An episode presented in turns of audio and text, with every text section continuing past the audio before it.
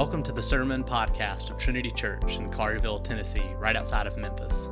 For more information about our church, please visit our website, trinity901.com. So, when I lived in Oxford for several years, I exercised with a group of men, and it was in the afternoons it was a, a very challenging form of exercise. It's one of the hardest things, frankly, that I've ever done. And I enjoyed it, and I think that it was helpful.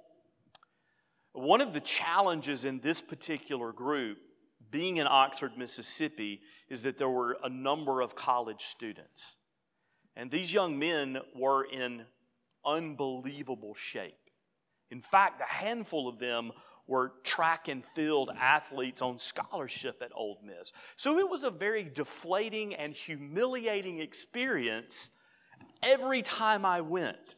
But it was a fun group, and they always encouraged me. They always picked me up off the ground. They picked me up off the ground a lot. And it was, it was just a good experience all around. One day, this young man came to our group now remember, some of these young men were high level athletes in the SEC. They could just do infinite number of circles around me. And this young man came to our group and he was very muscular and very in shape. And after the first session, I was astounded because he was in better shape than some of these young men who ran track. And over the next couple of months, I just watched him. Sometimes it was hard for me to work out because I felt like I was watching something on ESPN. That is how incredible he was. I found out from our trainer, the leader of the group, that he was on leave for a special assignment at the University of Mississippi as an Army Ranger. And not only was he an Army Ranger, he was in a subunit, an elite unit within the Army Rangers. And then the trainer went on to told me, tell me, he does this in the morning too. He comes twice a day. I was blown away. And so it, it was either a I think that it was around July the 4th. And I just wanted, having found out that he served our country, I just wanted to get his autograph. No, just kidding. I just wanted to thank him for his service to our country. So I went up to him and I, I said, Listen, I am just amazed at the level of shape that you are in. And it is unbelievable to watch you exercise. And I feel strange saying this, but just take it as a compliment from an old man. He shook his head. And I said, I just want to thank you for serving our country. And we started talking, and he found out I was a pastor and he was a believer, and it was a really interesting conversation. And towards the end, he looked at me and he said, Do you know why I'm so dedicated to this training morning and evening?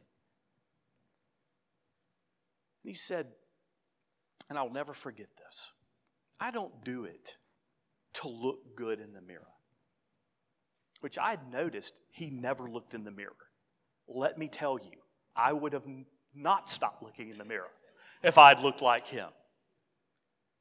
And he said, I don't I don't do it either for health. He said, Here's why I do it. If I'm in battle and my life is on the line, and the enemy is pursuing me, I cannot for a moment divert my mental alertness away from the presence of the enemy to my body because I'm tired, I'm exhausted, or I'm worn down. That cannot hinder me in the heat of the battle. I have to be prepared I have to be trained. I have to be, his own words, elite to survive. And so this morning we come to 1 Timothy chapter 4, 6 through 10, and Paul is hinting at this that we are believers who are under assault from our enemy, and that training is extremely important, that training is significant for our own survival, that there is a significance to training in good doctrine, that there is an importance in training in godliness. And that's what we're going to examine this morning. Only two things a significance of training in good doctrine, an importance of training the importance of training in godliness. So let's let's talk about doctrine. Let's focus in, let's zoom in as we begin on verses 6 and 7. Paul says to his spiritual protege Timothy, who's the pastor of a church that he started in Ephesus, a church that's under attack from false teachers. He says to them that if you want to be a good servant of the Lord Jesus Christ, if you want to be a worthy servant of the Lord Jesus Christ, you must be trained in the faith and the good doctrines of our religion. That this is important. This training is significant. And so Paul is writing this letter, as I just said, to his protege in the ministry, to a teaching elder, a pastor. And so you might look at 1 Timothy chapter 4 and you think, well, this is just for pastors. Hunter needs to dwell on this and think about this. This needs to be an encouragement to him. But I would also remind you that we are a church plant that is in the process of training men who will become elders. And thus we will become an official church. And so this message is also for our elders. It's for all men in this congregation who might be elders in the future. It is important to have good doctrine. It is important to be trained in the words of Jesus Christ. But ultimately, I would make the argument that Paul's message is for all of us that he is not only speaking to Timothy as a pastor, remember, this letter is for the church in Ephesus. And as we talked about or discussed a few weeks ago, it is for all New Testament churches. Paul ultimately hoped that this letter would be read by more congregations than just the one that was in Ephesus. So, in speaking to Timothy, he's speaking to all of us. This is something that we should strive for. Now, let me provide you a footnote. This verse is getting at the reason why, as a denomination, that we take elder training and the ordination of teaching elders, pastors, and ruling elders so seriously. Because we see Paul here telling Timothy in this church full of false teachers, doctrine matters. The Word of God matters. What you believe is significant. And so know it well. And so I will tell you, going through seminary and going through the ordination process was very frustrating and very tiring, and it's a very high bar compared to most denominations.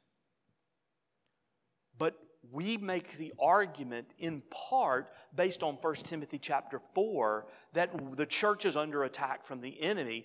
Individual Christians are under attack from the enemy. And it is, it is unbelievably significant and important that we know what we believe and why we believe it. And so this is a challenge for you as well. Now, one of the interesting things in the Greek is the ESV, the English Standard Version, uses the word trained, but the NIV and the NASB, the New American Standard Bible, it uses the word nourished. In fact, the NASB says constantly nourished. Now, if you look at the Greek, and I'm not a Greek scholar by any stretch of the imagination, but I did read up on this. It can be translated constantly nourished. And I really like that those two defining words. That Paul is telling Timothy, you must know the doctrines of our holy religion. You must know the tenets of our faith. Timothy, be constantly nourished by it. And remember, it was your mother and your grandmother who nourished you, who fed you the Word of God, who trained you up. And this is why you are the pastor that you are. And this is why you're going to be able to do what I have tasked you to do in such a challenging and difficult situation in Ephesus. So, as we think about this training, we think about this nourishment, it's just a reminder of what the Word of God does to our soul. Here, Jeremiah 15, 16. I love this verse. The prophet Jeremiah writes, Your words were found, and I ate them. And your words became to me a joy and the delight of my heart. For I am called by your name, O Lord God of hosts. Your words were found, and I ate them. Isn't that a beautiful metaphor? That the Word of God nourishes my soul, it feeds me in a dry and weary place. That when I am spiritually hungry, when I hurt, that the Word of God comes to me and it fills me up. It, it nourishes me. It's beautiful language and an important reminder to us that we need to know the doctrines of the Reformed tradition that we need to know the teachings of Jesus, that we need to know the Bible because it's what feeds us, it's what makes us full. Training in the Word of God also protects us. It not only nourishes us, it protects us. And we look at later in the verse, it talks about irrelevant and silly myths. Paul is telling Timothy one of the reasons that you have not fallen for these irrelevant and silly myths, and one of the hopes that I have for the church in Ephesus is that they will not fall prey to these irrelevant and silly myths, the teachings of these false teachers, is that they are trained up in the Word of God.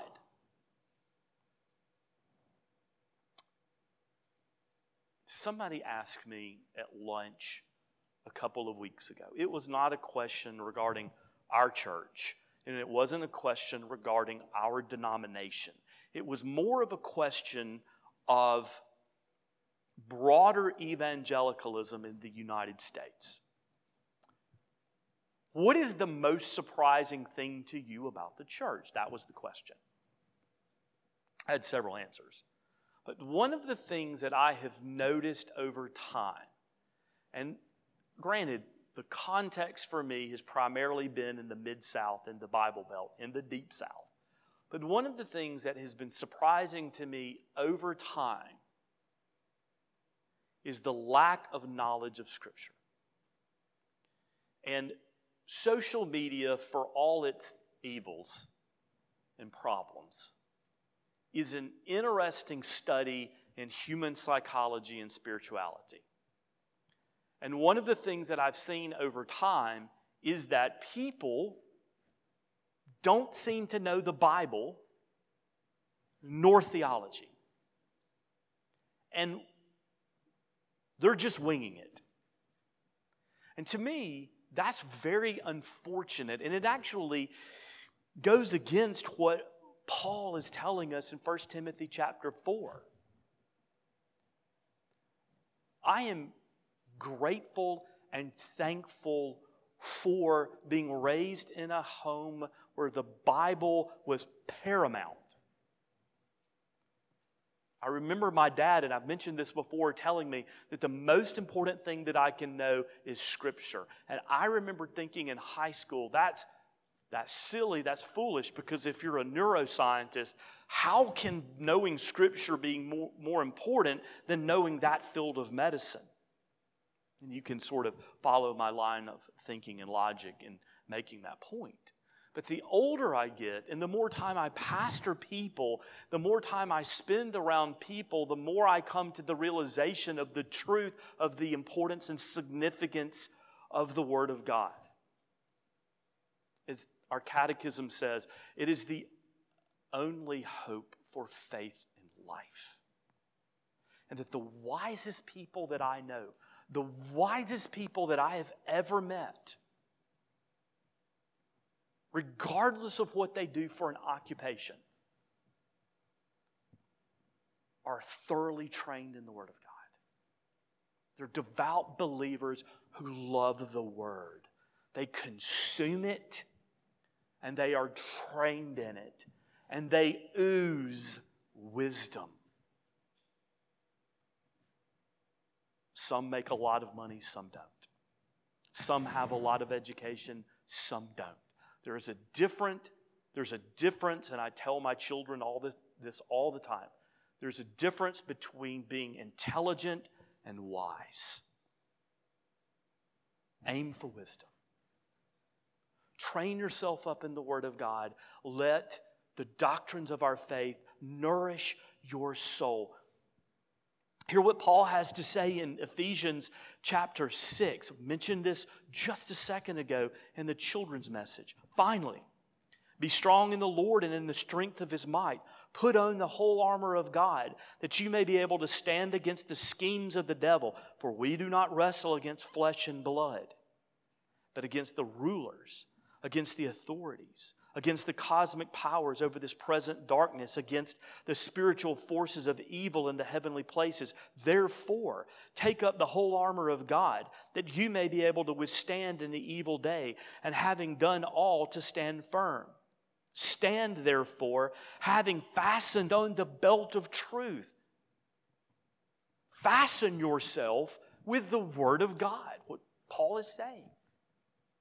Let that be your protection as you navigate this fallen world where our enemy wants to bring you down. And having put on the breastplate of righteousness, and finally in verse 15, and as shoes for your feet, having put on the readiness given by the gospel of peace. There's the word of God. There's the word of God again. What is the gospel of peace? It is the good news of the gospel of Jesus Christ, his teachings, his life, his ministry, his death, his resurrection, his ascension. Clothe yourself in this truth, clothe yourself in the Word of God, put on the doctrines of our faith, and then walk out the front door into the battlefield that is life.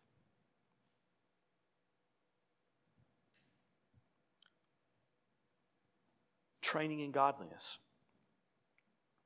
So we've looked at verse 6, and now we come to verse 7 through 9. And Paul says, For while bodily training is some, of some value, which that is an interesting thing.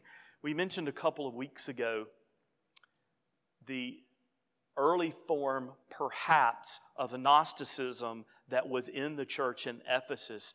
Gnosticism, it, it would require a much lengthier definition than I have time for. But one aspect of it, and we see it mature and grow later on in the second and third century in the early church. But one aspect of it is the denial of the body, the, the insignificance of the body. And Paul is saying right here no, the body is significant, but the soul is much more. Godliness is of value in every way, as it holds promise for the present life and also for the life to come. The saying is trust, trustworthy and deserving of full acceptance. For to this end we toil and strive, because we have our hope set on the living God, who is the Savior of all people, especially of those who believe. And so Paul is saying training in the Word of God, training in our holy doctrines is significant for this life. Paul is saying training in godliness is also significant in this life and the life to come. But there's the end part of verse 10 that could cause some confusion. We have, we have our hope set on the living God, who is the Savior of all people, especially of those who believe. Now, that can sound like, on face value, universalism. And I'm not really sure why they translate it this way. I looked at several other translations, and I think, again, not a Greek scholar, but I think a better way to say verse 10 is that God is the Savior of all kind of men and women to all who believe in Him. Now, we saw this in the previous chapter that what Paul is intimating is that the gospel has come and it is not simply for Israel. That the gospel is for Israel, it is for the Greeks, it is for the Romans, it is for the whole world, not simply the 12 tribes of Israel. And this gospel is for all those who believe, who come from every tribe and every tongue and every nation. That is what verse 10 is trying to communicate. So there are values, there are value, there's value, there are benefits to this present life and the life to come in terms of training for godliness.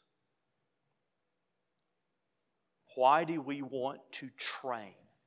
Why do we want to be godly? Well, Paul has given us a hint, he's given us a clue he said that Timothy is a godly young man, that he is a godly pastor, that he has been trained in the Word of God, he's been nourished by the Word of God, and that he is a worthy servant.